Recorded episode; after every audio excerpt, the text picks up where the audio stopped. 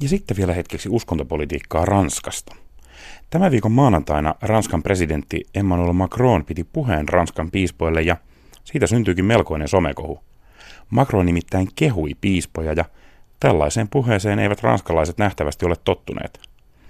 Tapasin ranskalaisen dominikaanimunkin Mario Augustin Lorrainin ja kysyin, että mitä ihmettä siellä Ranskan maalla tapahtuu.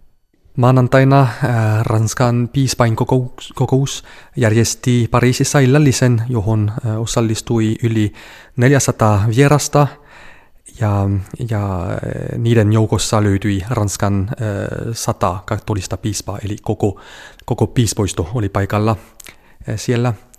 Piispain kokouksen puheenjohtajana toimiva piispa Georges Pontier, Marseillen piispa, piti puheen, jossa hän kehotti presidentti Macronia parantamaan köyhien ja, ja yhteiskunnan ulkopuolelle jäävien ihmisten tilannetta.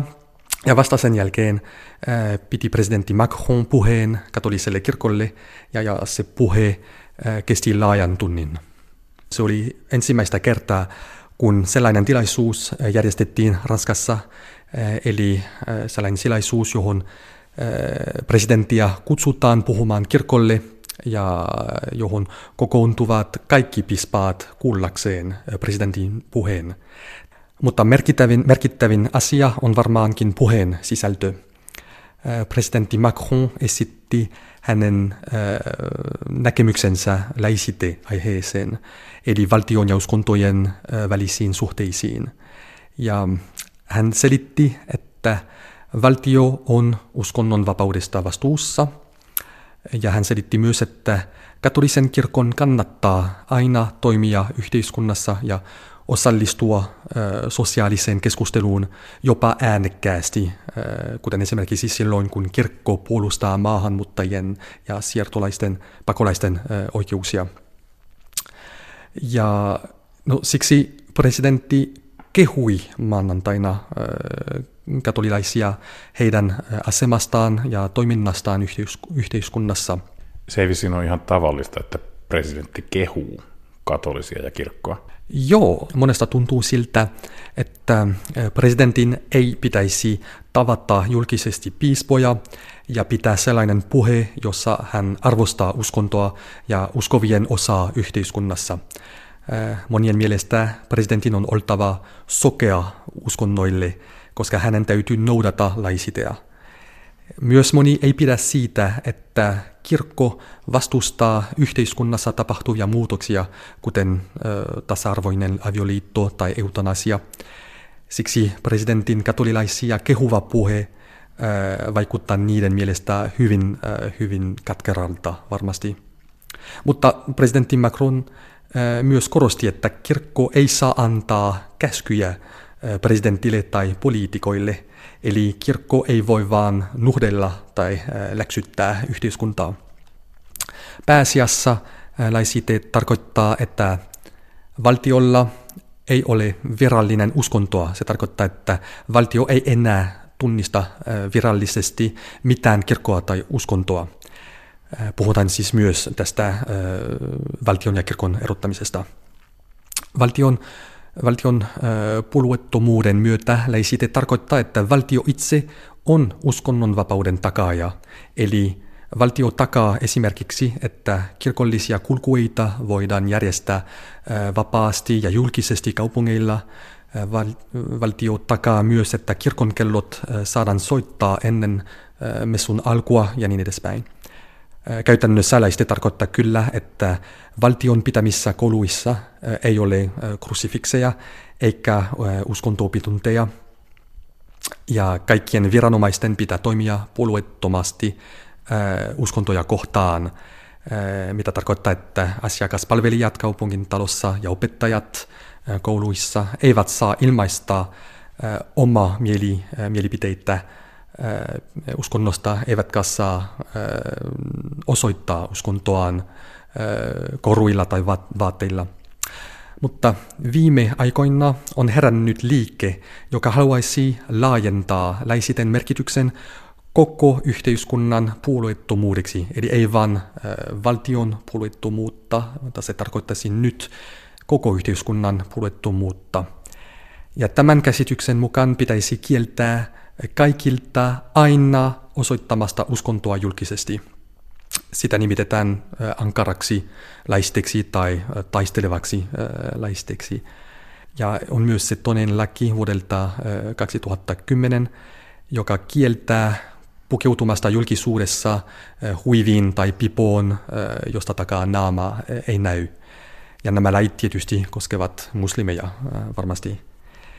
Ja vielä, vielä yksi asia, joka tukee tätä käsitystä laisitestä, on terrorismi ja, ja nämä, nämä iskut, jotka ovat haavoittaneet Ranskaa. Monien mielestä islam tuntuu yhä, yhä vaarallisemmalta ja pitäisi siis rajoittaa sen toimintaan, mutta siitä ei voi tehdä yksinkertaisesti syrjimättä muslimeja. Siis tasa-arvoisuuden vuoksi pitäisi siis rajoittaa kaikkien uskontojen toimintaa. Siksi niin sanotun ankaranlaisiten suosio nousee Ranskassa, kun halutaan ikään kuin karkottaa kaikki uskonnot julkisuudesta pois. Mitä luulet, minkä takia Macron nyt haluaa vedota katolisiin? Hän on, hän on varmasti huomannut, että viime vuosina katolilaiset ovat aina äänestyneet konservatiivisemmin kuin muut ranskalaiset. Esimerkiksi presidenttivaaleissa, toisessa, presidenttivaalien toisessa kierroksessa Marine Le Pen tulos oli 34 prosenttia, kun taas häntä äänesti 38 prosenttia katolilaisista. Onhan tapahtumassa siirto oikealle puolelle katolisessa kirkossa Ranskassa. Ja, ja tämä, tämä niin sanottu sosiaalinen katolilaisuus, joka kallisti aina vasemmistoon, on, on häipymässä Ranskasta. Ja katolilaiset ovat myös menettäneet heidän lempipolitiikonsa François Fionin, joka oli oikeiston ehdokas presidenttivaaleissa – eikä päässyt toiselle kierrokselle rahaskandaalin vuoksi. Ja, ja hän oli aivoimesti katolinen, katolinen mies. Eli tuntuu siltä, että poliittisesti puhuen katolilaiset eksyvät nykyään. Ja Macron, joka on taloudellisesti oikeistolainen ja arvojen kannalta ehkä keskustalainen, tajuaa, että hän voisi ehkä onnistua ottamaan talteen katolisen äänestykseen, mikä vahvistaisi hänen rakennuttavaa puoluettaan, joka, joka perustettiin vasta puolitoista vuotta sitten. Ja, ja niin, eli se tarkoittaa, että hänen puheensa maanantaina ei ollut pelkkä kutsu katoliselle kirkolle ja katolilaisille vastavuoroiseen luottamukseen uudistamiseen on, on jotakin muuta varmasti. Sinä edustat nyt Suomessa asuessasi vähemmistöuskontoa. Millä tavalla koet suomalaisen uskonnon vapauden? Vaikuttaa aivan erilaiselta kuin, kuin Ranskassa. Esimerkiksi pääministeri Juha Sipilä voi osallistua ihan vapaasti Tuomasmessuun ja, ja siellä kantaa ristin kulkuessa, mikä olisi mahdotonta Ranskassa. E, esimerkiksi pari kuukautta sitten oli meillä kuuluisa laulaja Johnny Hallyday, joka kuoli, joka oli ikään kuin kansallisena ikonina, ikonina yhteiskunnassa.